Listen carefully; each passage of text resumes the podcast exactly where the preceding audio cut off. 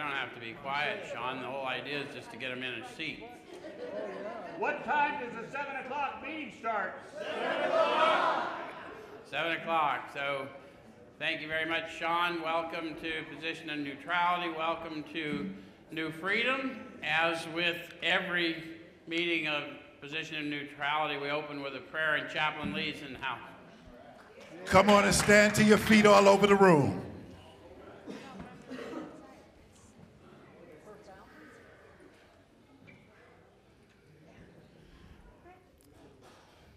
Let us pray. Father, we thank you again today. We welcome you in this place. We give you the praise, glory, and honor for allowing us to see a day that was not promised. But God, we just want to thank you for just another opportunity to gather together in unity. And we come to hear from you, Lord. Speak through your manservant. Let your spirit be made known in this place. We know we can't do nothing without you. We know you can do all things but fail. You said in your word that you can do exceedingly abundantly above all that we can ask or think, but it's according to the power that worketh in us. Speaking about that power, God, we know where it lies and it's down on the inside of us. So we thank you and we praise you. We give you all the glory. In the mighty name of Jesus, let us all say, Amen. Thank you, chap. So who's here at Position of Neutrality for the first time? Anybody? Good. So first of all, welcome. And second, let us warn you in advance, you're liable to perceive us just a little different than other meetings of other fellowships you may have attended, and the primary reason that's liable to happen is that we intend for you to have a different experience here. What we do here, we've been doing for lots of years. We take a look at the suggested instruction for a step or so a week directly out of this book, and we use this book in 12 step recovery. Why? Does it work? Yeah, the process described by the authors of this book's been proven to work for addicts of the hopeless variety, addicts to alcohol and other substances, yes? yes?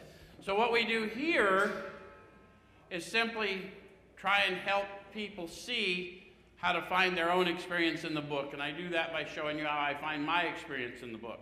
And I'll encourage you to have your experience with the book. And if we both do our job, we'll share a spiritual experience in this room tonight. How many of you have been here before and can witness for folks that happens? So those of you online, you can't see it because of the anonymous nature of our fellowships, but they're raising their hand. They're raising their hand, signifying that in 12-step recovery, when we speak of a spiritual experience, we're talking about a sensory experience. You will feel it. And when you do, I'll know, and I'll call it to your attention, because we would cheat you to talk to you about the power we call God without giving you a demonstration of the power. Those of you who are new, never been here before, we're a little quirky. We don't want anyone confused, so when I say God, they say, power! Right? Throughout the night, don't get disturbed. Every time I say God, they're going to say, power! and they shout loud enough to be heard in Kingman and Douglas. Who's here from Kingman or Douglas? Safford? Florence? Nobody? I don't have any members in here? I would say Red Rock, but none of you will admit to coming from there. All right, so tonight we're going to take a look at step 12. Oh, hey, one thing, Denise called my attention this morning. This is a, this is a probably one and only time that you will see me present position of neutrality on leap year. The last, the last time leap year happened was in, on Thursday, was in 1996. And we weren't doing it then. And the next time it will happen is 2052, and some youngster is going to have to come do it by then. How's that? So tonight we're in step 12, we're in chapter 7 for those of you following along in the book. And again, we encourage you to look in your book if you want to. If you don't, that's fine. But because we're trying to show you how to read the testimony of the first 100. And I want to make sure you know I'm not making it up. I'm going to try and show you how I find the experience and encourage you to look at it and see through your lens and have your own experience with it. Does that make sense? And if you don't have a book, it's not a rule, don't trip. But just so you know, some people come here with their books and they follow along because it's that's the whole idea. No one can read this book till someone shows them how. We've been handing it out for decades and no one can read it. Someone has to show us how. That's why they say in the foreword to show others precisely how we recovered is the main purpose of the book. Right. Okay, so chapter 7 working with others, practical experience shows that nothing will so much ensure immunity from drinking as intensive work with other alcoholics. It works when other activities fail. Promise and condition, maybe more than one. What's the promise? Other conditions will fail. Sean always does that to us, doesn't he? He says other activities will fail. Mm-hmm. It's promised. Didn't say if, said when. Mm-hmm. What other activities? Going to meeting, calling your sponsor, reading a book. All the suggestions we might hear other than entering this manner of living and prosecuting it vigorously. Mm-hmm. Right? And they also gave us some other promises that are not so dire. Right. Intensive work with others is insurance. Right. So if you really want to ensure that you don't revert to your old ways of thinking, this new manner of living where you find out, find somebody and pour into them, lift them up, according to them, it, it ensures immunity. Make sense? Yep. All right. So then it says this is our 12th suggestion. Now, the 12th suggestion couldn't possibly be I want immunity, so I'm going to do this. That's the selfish reason I might do it. Right. There's going to be a selfless suggestion, which is going to be the, the, the suggestion. The 12th suggestion will be selfless. Does that make sense? And then it says, carry this message to other alcoholics. Exclamation mark. Why do you think they added the exclamation mark? Because it's important. Well, because it's an action word. How does one carry a message? You Got to walk it out, don't you? It ain't about what I say, it's about what I do and how what you catch me doing. And does it align? Yes? How many of you took advice from people who were doing clearly the opposite? All right, so it says you can help when no one else can. How does that make you feel? How many of you felt like you lived your life and just threw it away at some point? How would you like to know, not think, know, that every bit of that prepared you to avert suffering for thousands? Who felt that? Some of you felt it. Yeah, that's the power we call God. That happens in you, right? That's the, that's the power of revelation, the power of inspiration. It's tangible, it's sensory. Okay? So you can secure their confidence when others fail. Remember, they're very ill. Then they got some more promises for us. Life will take on new meaning. To watch people recover, to see them help others, to watch loneliness vanish, to see a fellowship grow up about you, to have a host of friends. This is an experience you must not miss. We know you'll not want to miss it. Notice the words they used. They tell us we're going to see a fellowship grow up around us, but then they don't describe it as a sight, they describe it as an experience. Right. Isn't that interesting? How many of you have learned that we have a new way of seeing, a new way of hearing, right? That vital sixth sense, yes? Yep. Interesting, isn't it? They're very intentional with these words, and they're describing that sensory experience many of you are having right here, right now. Yep. That's what I'm awakening to, that power within that chap prayed in the room on, on purpose. okay. We know you'll not want to miss it. Frequent contact with newcomers and with each other is the bright spot of our lives. Do you ever notice the people that seem to do better and better and better are the ones you always see with their hand out? They're not, not necessarily clicked up. They're watching the new guy and pouring him a half a cup of coffee instead of a full cup of coffee because you know when you're new you can't handle a full cup. Right. They had to give me like a thimbleful. Perhaps you're not acquainted with any drinkers who want to recover. Think that's true in Phoenix, Arizona today? No. We might be. For our purposes, we don't segregate based on chemical. My addiction is to a little substance called more. More is my drug of choice. You can easily find some by asking a few doctors, ministers, priests, or hospitals. They'll be only too glad to assist you. Don't start out as an evangelist or reformer. What's that look like? Hallelujah, brother. Evil, evil, wrong. Do what I do, you'll be saved. What's the reformer look like? You ever heard somebody that just stopped smoking telling you about all the evils of smoking? You ever heard anyone just stop drinking telling you about all the evils of drinking? While you're not trying to stop drinking? That's the reformer.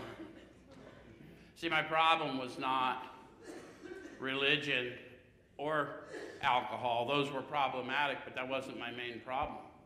I, re- I recoiled from religion and alcohol. I still had a problem. Anyone else? So it says, unfortunately, a lot of prejudice exists. You'll be handicapped if you arouse it. The reason I don't want to do that as a servant is I'm not here to drive you off or win arguments. I'm here to win friends and lift you up. And I have to find a way to do that in an inoffensive way. Ministers and doctors are competent, and you can learn much from them if you wish, but it happens that because of your own drinking experience, you can be uniquely useful to other alcoholics. Now, notice how they put those words in. It's not my drinking experience that's necessarily uniquely useful. If I'm properly armed with the facts about myself, I can win their confidence in a few hours because I can talk to them about the experience they're having as one who's been there. I can also demonstrate a very different experience as one who's not there. Yes. Does that make sense? So it's not about the circumstance, it's not what it was like, it's what I was like. What happened and what I'm clearly like now. Does that make sense? Yeah. So cooperate, never criticize, to be helpful is our only aim. When you discover a prospect for Alcoholics Anonymous, find out all you can about him. How do we do that? Listen. Listen. What's our tendency sometimes? Talk at him. A lot of times we want to talk.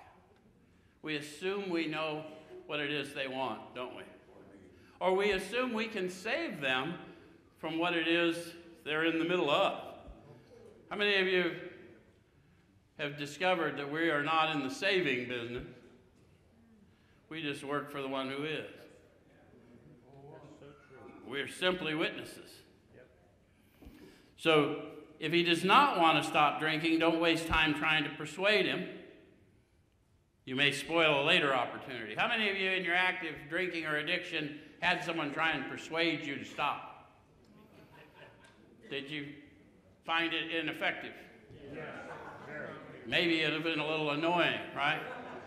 I really don't have a problem with my heroin use. I have a problem with your attitude about my heroin use, or alcohol use, or cocaine use, or. All right, so so if I do that to them, they're going to think all recovery people are like that. And we don't want that to happen because my freedom comes in being an instrument of their freedom. Yep. Yes? Yep. So, this advice is given for his family also. They should be patient, realizing they're dealing with a sick person. I'm going to jump from there just because we tend to meet them in meetings rather than some of this instruction, and y'all can dig deep another evening. Not on leap year, we got a schedule to keep. so I'm going to go over to page 91. In the middle of that page, it says, See your man alone if possible. How many of you have been blessed with a spiritual awakening as a result of the steps and endeavors now to work with others? Good, a bunch of you. You guys look at all those hands that were up? You'll be raising your hand soon, too, if you want to get well. Yep. It's not a rule, it's just a suggestion that we get well because we convert our musty past into a useful experience for another. And in so doing, we receive the healing we don't even know we need. Right. Um, so, how do you guys see your person alone? Get in the car. Sean kidnaps him, been doing it for years. Go to breakfast. How about the rest of you? Any of you go to the meeting before the meeting, the meeting after the meeting?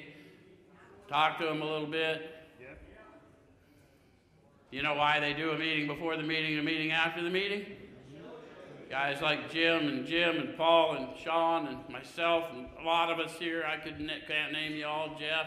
The reason is because someone told us one time during the meeting, we tell you what we want you to think we are, but before the meeting and after the meeting, we'll tell you who we really are.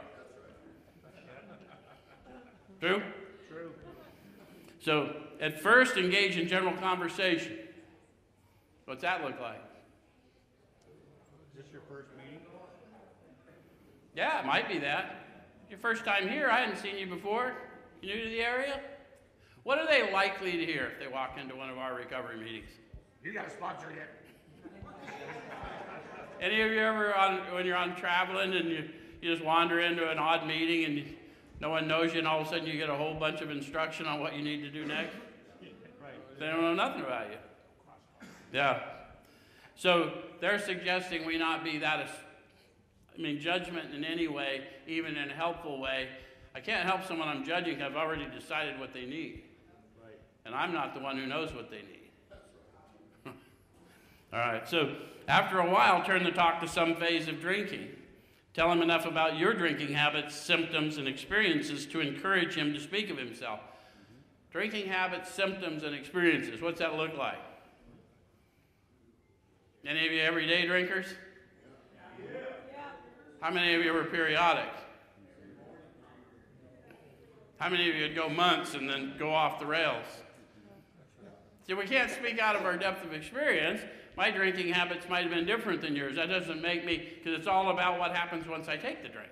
Right. If I don't drink but every three years, but I go out and commit crime, then I'm, my life's going to be segmented in sort of decades, right? Yeah. So if he wishes to talk, let him do so. You'll thus get a better idea how you ought to proceed. We're encouraging them to compare notes. What do you think happens at the meeting after the meeting, the meeting before the meeting? We listen. Yeah, we swap lies and encourage them to speak of themselves. You ever notice how the next liar always has a little bit bigger tale than the first liar? Because that's the nature of us liars. We're not trying to lie, we just want to make sure you know we qualify. If he's not communicative, give him a sketch of your drinking career up to the time you quit, but say nothing for the moment of how that was accomplished. Why not? I have no idea. Do you agree with him? Does it make sense? Any of you know how your cessation was accomplished? No. I mean, I hear people talk about it and pontificate about it, but I don't know about you, but I drank and used every day no matter what. They locked me up, chained me down, kept me in a coma for seven days one time. As soon as I got up again, once they rehabilitated me, I did it again. And then one day, pow, that never happened again.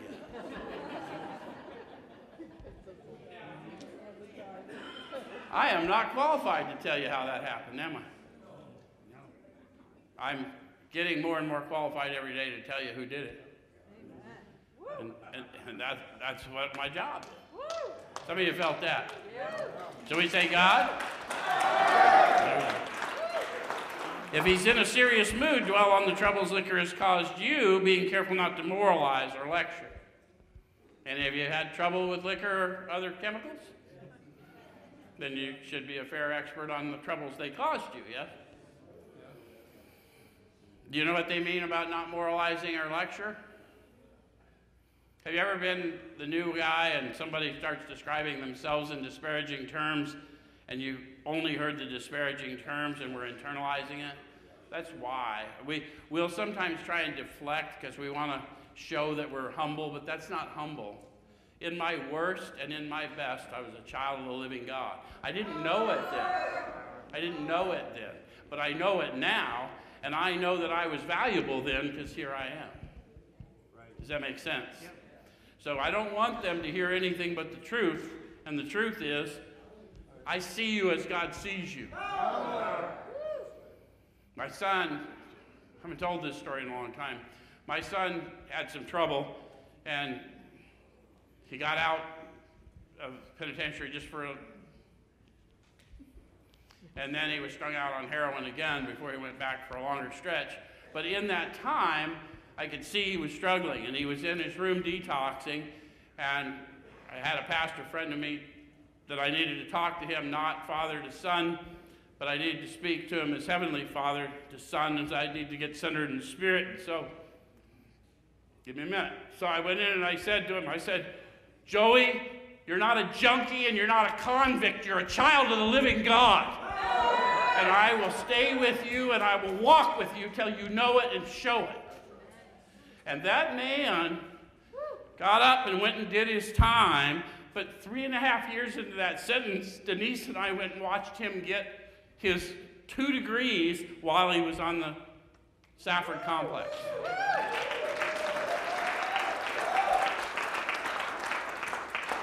So, because we're in service to this power, we speak life. That's what I'm telling you.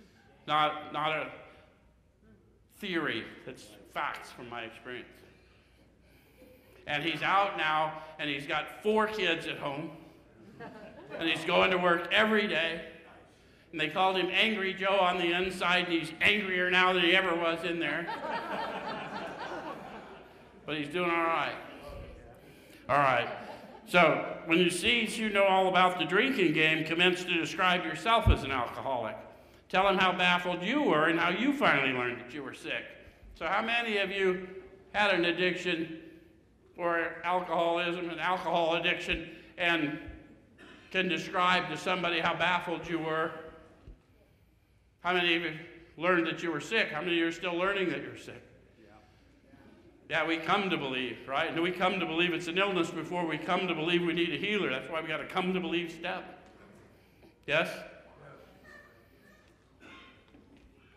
Says, give him an account of the struggles you made to stop and show him the mental twist which leads to the first drink of a spree. What's that for you? How many of you had some clean time and then just went off the rails? So, what was the twist that led to that for you? Yeah, it, it, it, many people in this room, it can be different things, but I mean, they talk about people later, we'll get into their stories, but how many of you have just gone back to your regular job and everyone at work had a tough week and they just decided they were going to go out, hey, man, it's been a rough week, we're going to go out have a few drinks, just let off a little steam. You ever had a rough week too? I want to go let off a little steam. Any of you ever thought like that? You ever ask yourself, why can't I go let off a little steam? That's what happens to me. That happened to you too? yeah. The reason I can't do it and they can is because they go home and I go live under a bush. That's why. Oh, Oleander. I got a really good starter, I got a terrible stopper. All right, so, and it's individual. See, the idea of being properly armed with the facts about yourself, if you want to be fact, effective, it's got to be true for you right? Yep. All right, so we suggest you do this as we've done on the chapter on alcoholism. So they're going to take us back through some of those mental twists. And then it says if he's alcoholic, he'll understand you at once. He'll match your mental inconsistencies with some of his own. So they knew that back then. So how many of you have read the chapter on alcoholism? There's a story in there about Jim, the car guy. Remember? He, he didn't even drink at all until later in life. He owned a dealership. He decided he had a fondness for alcohol. He drank his way out right out of that dealership. Ended up having to go to work for the dealership he once owned. And they describe in his story on his way to work, he was a little agitated. Any of you ever had to go to a diminished job because of whatever, and then on the way there felt a little agitated? That's what happened to Jim. When he got there, he had a few words with the boss. Nothing serious. On a Tuesday. After these words with the boss, he gets this idea you know, I believe I ought to just go out in the woods looking for people who buy cars. Although he's at the dealership where people come to buy cars. I know everyone's waiting for me to get to the diner, but he wasn't thinking diner, he was thinking customer. And there wasn't a customer there, and his boss was, so he decided to go out in the woods where people who don't come to car dealerships to buy cars apparently hang out. the guys are looking at me like I got two heads. How many of you went, went over to the trap house to show the fellas how good you were doing? Okay? Uh, and you, you get it, it's not that different. So anyway, he's driving out to these woods and he sees a roadside place where he'd eaten many times. He believed he'd stop and have a sandwich and a glass of milk. So he has a sandwich and a glass of milk, and then he gets this bright idea, you know, if I ordered a shot of whiskey and I ordered another sandwich and glass of milk, that shot could not hurt me on a full stomach. And he went ahead and ordered that shot of whiskey, and the experiment went so well that he had another, and then another, and then they recount another trip to the asylum. Any of you relate to him now? Yeah. Your intention was never to drink yourself to homelessness, incarceration, joblessness. No? Talking to the wrong crowd? Sometimes I wander into the wrong room. You never know. They talk about Fred. Oh, yeah. Fred was not that bad yet. Thank you for sharing your information with me, you alcoholic types. I appreciate you trying to avert suffering for me in advance, but clearly I am not like you. Yeah. Any of you ever been not like them drunks? Not like them druggies? So everything went well for Fred for a while, but he was on a business trip and he strolled into this tavern and thought a few highballs would be good because everything was going great in his life. And he came to three days later in a cab. Any of you ever get started with no intention of really doing anything but letting off a little steam and then ended up in another state? They used to happen to me frequently. I'd have to check the, that. Then they gave you hotel keys. I'd look to see where in the hell did I land? anyway, so they talk about a jaywalker. They said compare that to your alcoholism. How many of you had a few scrapes, but it was funny?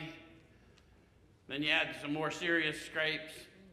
And then you had devastating scrapes. So they say swap your experience with a jaywalker and just dash in front of cars. Oh, okay, I broke my arm. Well, I learned my lesson. Two days later, he gets his hip broke. Any of relate to any of these stories? Sure. Well, I just told you, if he's alcoholic, he'll understand you at once. He'll match your mental inconsistencies with some of his own. That was intentional. I was fishing.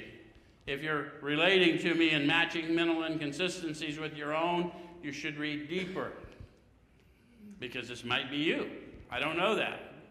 Make sense? Yep. Yeah. So, if you're satisfied that he's a real alcoholic, begin to dwell on the hopeless feature of the malady. What's the hopeless feature of the malady? You're not going to be able to not drink. Yeah, in simplest terms, abstinence is not going to work for the likes of you, Joe. I know it looks like abstinence, but I don't live in abstinence. I never have lived in abstinence well. Does that make sense? I have to do something different. I have to get my ease and comfort in the world without going out in the world to get it. I have to tap into that power within. Show him from your own experience how the queer mental condition surrounding that first drink prevents normal functioning of the willpower. All of us have the story that we know we're not going to pick up no matter what or whatever, and then all of a sudden find ourselves in a different situation. Yes? Don't at this stage refer to this book unless he's seen it and wishes to discuss it, and be careful not to brand him as an alcoholic. Let him draw his own conclusion. Why is that important?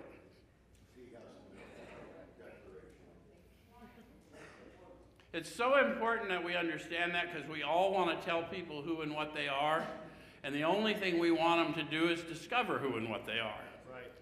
We're going to restore your identity to you if you'll follow the manner of living, but it's going to be about who you are and whose you are, not what drug you use. Does that make sense? And it doesn't matter my opinion of your condition. I had lots of paid, trained medical professionals give me their opinion of my condition. I lied to them to get their opinion, and then I ignored the results of said opinion. Any of you ever know that if you talk to the doctor right, you could get a bottle full of pills that make it tolerable? So if he sticks to the idea that he can still control his drinking, tell him possibly he can if he's not too alcoholic. See, guys, we're not leaving anybody hanging. We need them to convince us. They need me to show me they have desperation. Otherwise, the process is too painful. I have no right to bring you through a process of sanctification when you're perfectly satisfied out there in your inebriated state. Makes sense? You're not going to follow through anyway. But insist that if he's severely afflicted, there may be a little chance he can recover by himself. Why do I know that? Because I've seen what you're going through, my brother, and I can tell you all about what I went through to the extent that it's in the police reports and the medical reports. but I can assure you, wherever you are, it isn't any worse than where many of us have been. And there's a, there's a better way if you're ready to follow me and let me show it to you. Yeah? I am not the way, but I know the way. All right, so continue to speak of alcoholism as an illness, a fatal malady. How many of you know that we can speak to that with certainty? Any of you take this out a little ways? Look at who I'm talking to. I know a lot of people that are incarcerated, they don't use while they're inside, they don't necessarily internalize, but we want people not to go revisit that experience because they're not fully armed with the facts about themselves. If every time you got arrested you were high, we should examine that.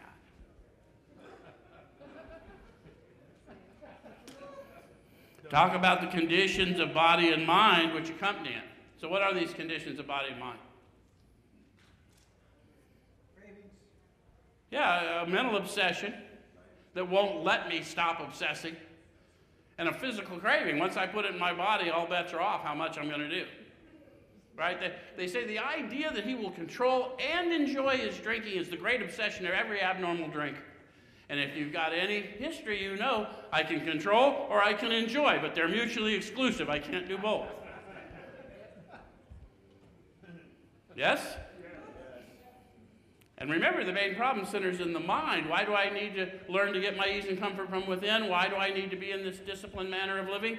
Because once the alcohol is gone, the idea that he will control and enjoy his thinking is the great obsession of every abnormal thinker. So I need a manner of living so I don't start having all those abnormal thoughts that land me in problems. Does that make sense? Or at least I learn to arrest those thoughts and submit them to the power within. All right, so keep his attention focused mainly on your personal experience. Explain that many are doomed who never realize their predicament. Any recovery room is full of people who know that.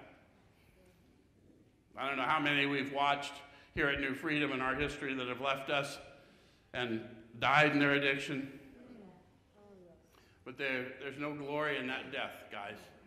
And, and we desperately want to help them. We don't want anyone else to do it, but I can speak to you clearly please, before you go, let's analyze your thinking, because what's out there is deadly.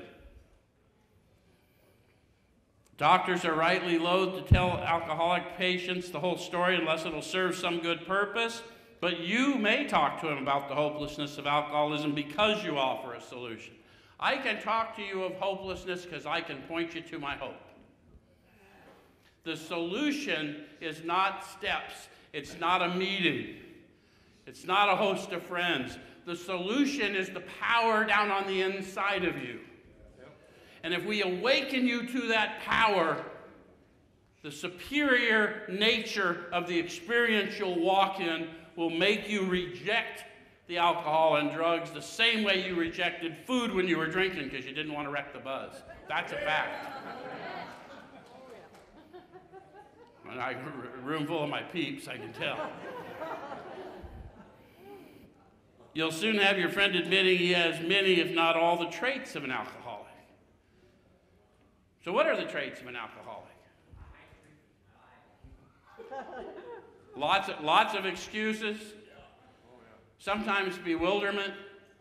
Why do you do that? I don't know. Yes, you do. How many of you had to cough up a lie because they wouldn't take the truth?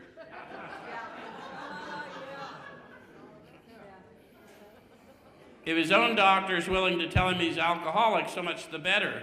Even though your protege may not have entirely admitted his condition, he's become very curious to know how you got well. Let him ask you that question if he will. I need him to ask once he discovers he's talking to someone who knows something about the experience he's having. We have to reach them with depth and weight. And then it tells me in italics, so it's important. Tell him exactly what happened to you. I drank and drugged every day, no matter what. I had multiple addictions going at the same time. I drank myself into the hospital. I drank myself homeless. I drank myself into jails. And then one day, while in a detox, a man walked in and he started sharing a story about his path to Texas prison and how he had watched his father testify against him because he had been such a damaging force on their house, and that he stood there and watched his father cry as he put him in prison, knowing that was the only way he could save his life. And I heard that man talk to me in a way that was so resonant, I knew that he knew how I felt about me.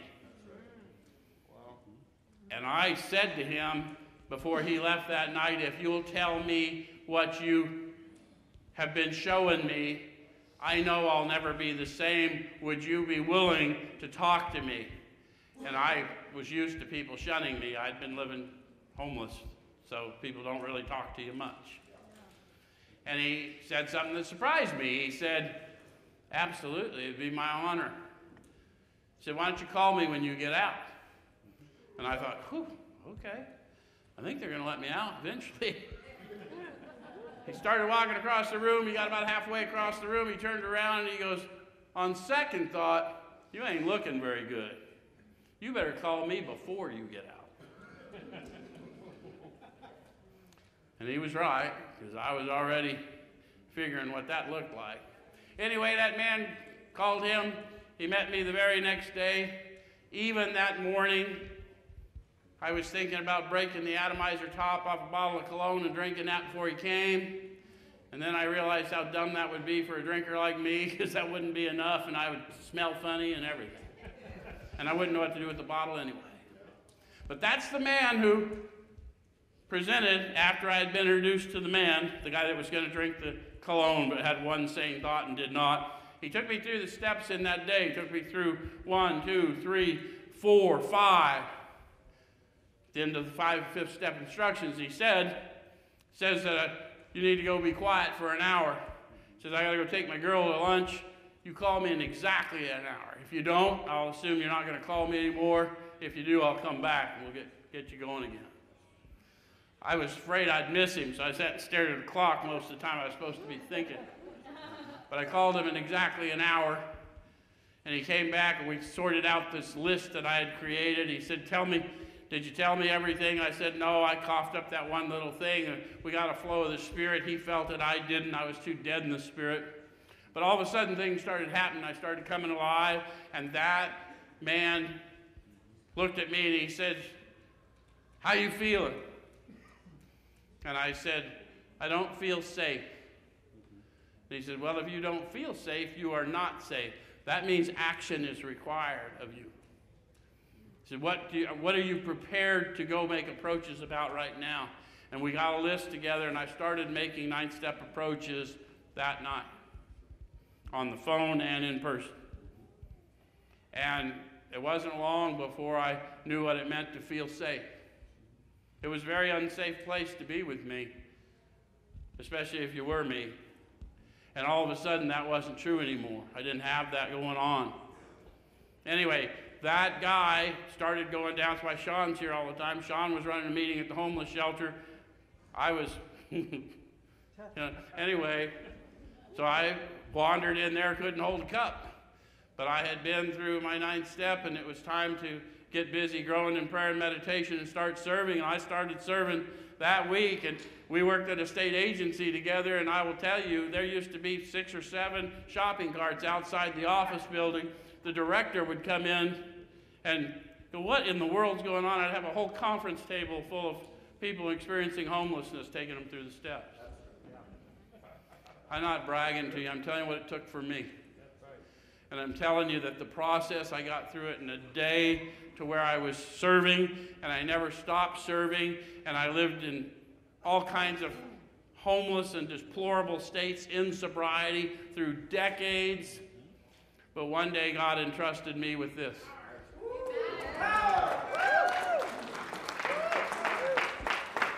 And he, and he gave us the vision. He said, Make a home for my homeless ones.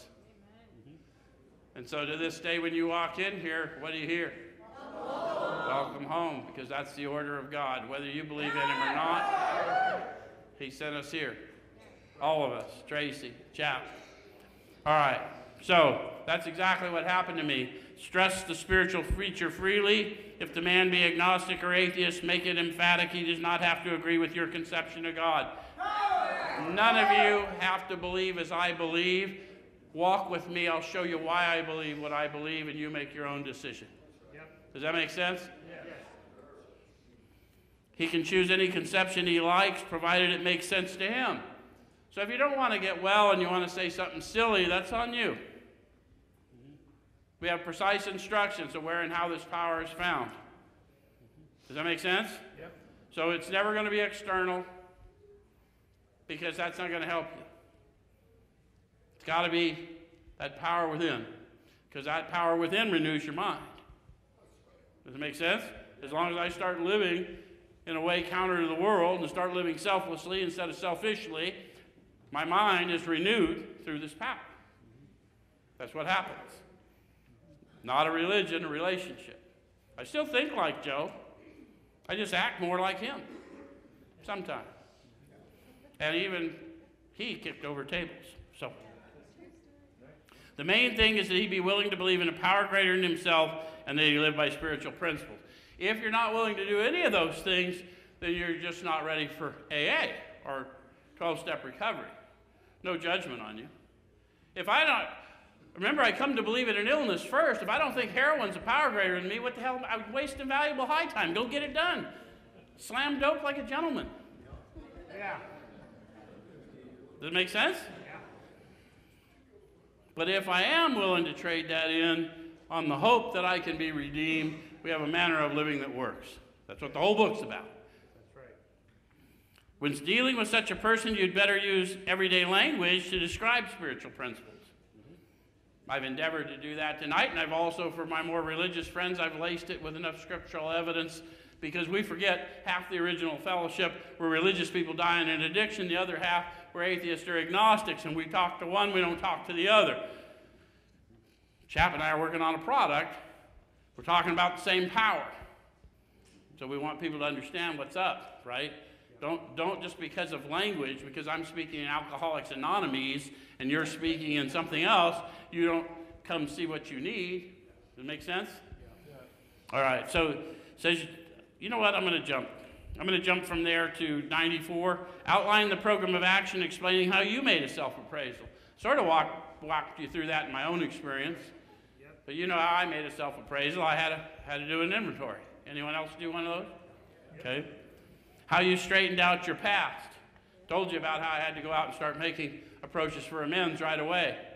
Do you understand that all of this, all of you, everything you see me do every day is still me making amends? Mm-hmm. See, 12 is the big amends, nine's just the fitness step. That's what, if you, if you don't keep going, you're not going to get the healing that you need so that you can get free. Relieve me of the bondage of self, that I may better do thy will. So, and while you're now endeavoring to be helpful to him, it's important for him to realize that your attempt to pass this on to him plays a vital part in your own recovery. I just explained to you why for me, yes? Actually, he may be helping you more than you're helping him. I can assure you, every man or woman who's ever allowed me to pour into them has helped me more than I've helped them. That's fact.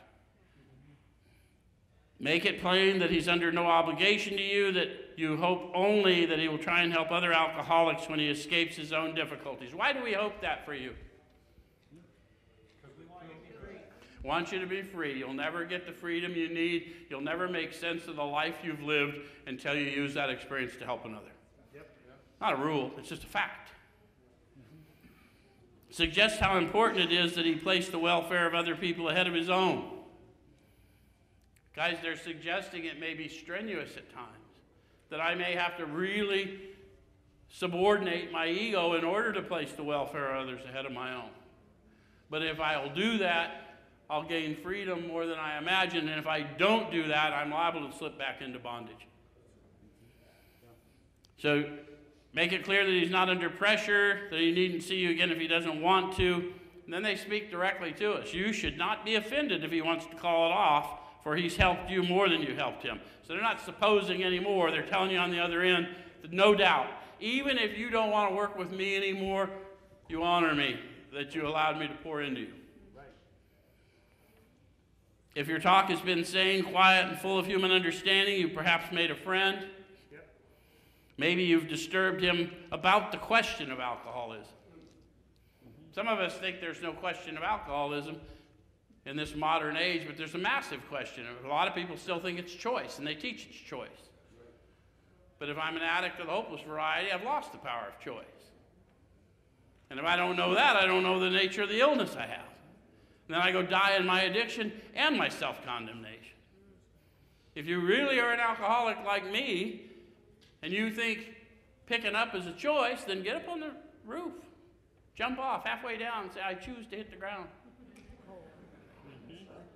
You may get comforted by the fact that you're in control, but you didn't change the outcome. Why do you think they call it the insanity of the first drink? I was insane before I took it. Everything that happened after that's the kind of stuff that happens to a guy like me once we had alcohol or whatever. I was never, again, more. So this is all to the good. The more hopeless he feels, the better. He'll be more likely to follow your suggestions. Your candidate may give reasons why he need not follow all the program. How many of you have had someone you worked with had reasons not to follow it all? Yep. And remember, the program's in the book. It's not all the suggestions you hear in the fellowship. Just, am I going to follow this? Am I going to make a list, find out what I was like, what happened, what I'm like now, and then endeavor to make amends for harms done for the purpose of subordinating my ego to my spirit and strengthening my spirit. So even though I'm still Joe, I'll be able to summon power to act better than Joe. Yep. Does that make sense? Yes, perfect. So he may rebel at the thought of a drastic house cleaning, which requires discussion with other people. How many of you have rebelled at that? All of us, if we're honest. Yeah? Do not contradict such views. Tell him you once felt as he does, but you doubt whether you'd made much progress had you not taken action. Guys, they're talking about effective 12 stepping. If I just talk to them about what great things are going on in my life, they just think I'm perfect and I'm not like them. But if I tell you who I really am and how I really think, and then they wait a minute, but you're here helping me, what's up? What's the catch? Well, the catch is I'm empowered in the Spirit to treat you better than I sometimes think. And as a result, I'm empowered to walk in that power more of the time, and I'm liberated from many of the worldly things that used to ensnare me. True? Yes. So it says on your first visit, tell them about the fellowship of Alcoholics Anonymous. See, they were very careful then not to confuse people with program and fellowship. We're going to tell you about our fellowship. Come to our meetings. We'll show you some loving people. We'll help support you through your recovery. The program's in the book, the fellowship's in the rooms. They may not be doing program in the rooms. Don't fall in that trap. If you need this stuff, it ain't the rooms you need. It's that power within that this process reveals to us. And I'll say the same thing too about churches, because I go meet them in the churches, dying in the churches. They believe in the power, but they ain't in relationship sufficient to overcome addiction. Watch it all the time. All right, so if he shows interest, lend him a copy of this book. Oh, that's interesting, Joe. Where'd you read about that? Well, here. And then the reason I hand them a copy of the book is to show them you don't have to do it on your own. Because they get the book, they don't have, still don't have a clue what it says. They're, because we're reading about an experience we're walking in. Someone here described to me what it tastes like to drink Coke. It's an experience, you can't. Tell me what a rose smells like. It's an experience, you can't. What's it like to walk free in the world, Joe? It's an experience, you can't, but I can show you. Does it make sense? Yes. Okay. And we can share it. How many of you are sharing some of that experience here tonight? When we talk about sharing, that's what we're talking about sharing the power. All right. Unless your friend wants to talk further about himself, do not wear out your welcome. Give him a chance to think it over. If you do stay, let him steer the conversation in any direction he likes. Sometimes a new man is anxious to proceed at once, and you may be tempted to let him do so. This is sometimes a mistake. If he has trouble later, he's likely to say you rushed him.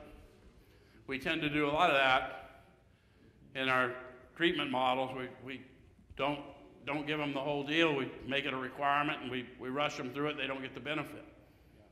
We got to keep you engaged. We're, we know the science of it. We're building a product to do it. We need to keep you engaged for at least 27 weeks, and your efficacy goes from 5% to 70%. Did you know that? So we don't want to hate them out of our rooms. We want to engage them and let them be who they are for 27 weeks. And if we do that, their odds just went up 65%.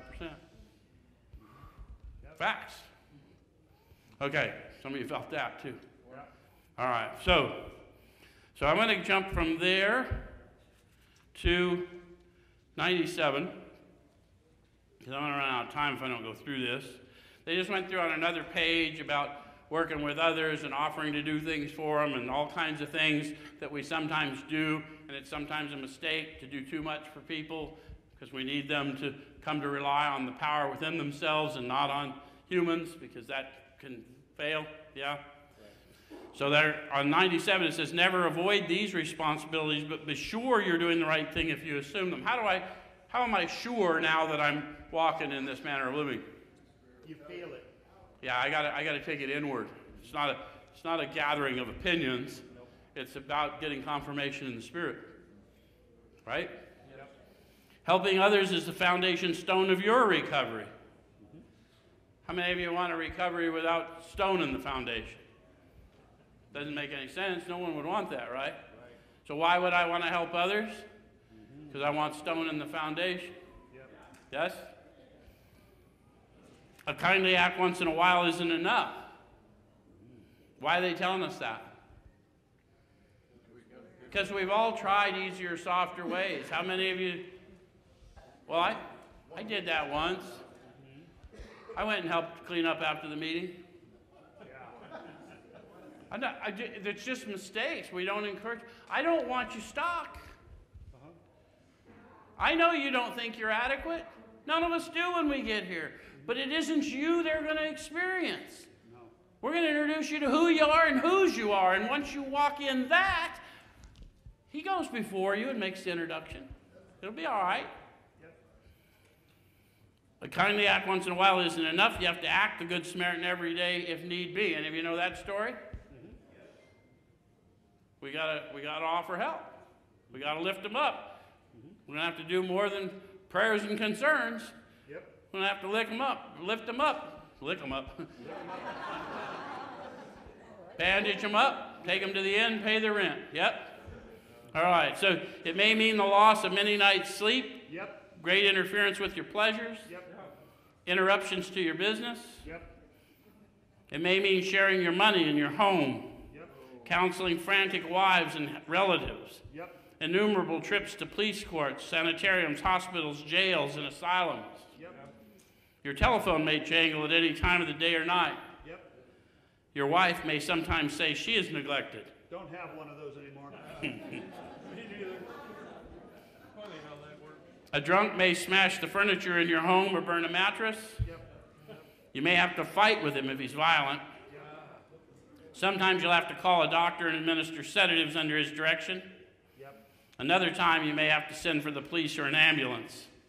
Occasionally, you'll have to meet such conditions.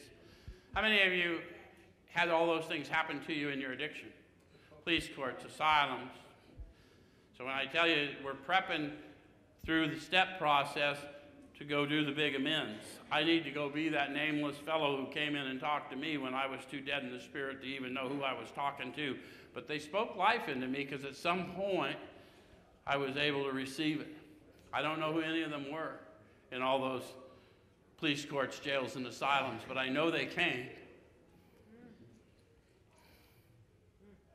It says occasionally you'll have to meet such conditions. I was told these were the 12 step promises. but actually, they're your job description now that you're in this new manner of living. We seldom allow an alcoholic to live in our homes for long at a time. It's not good for him, and it sometimes creates serious complications in the family.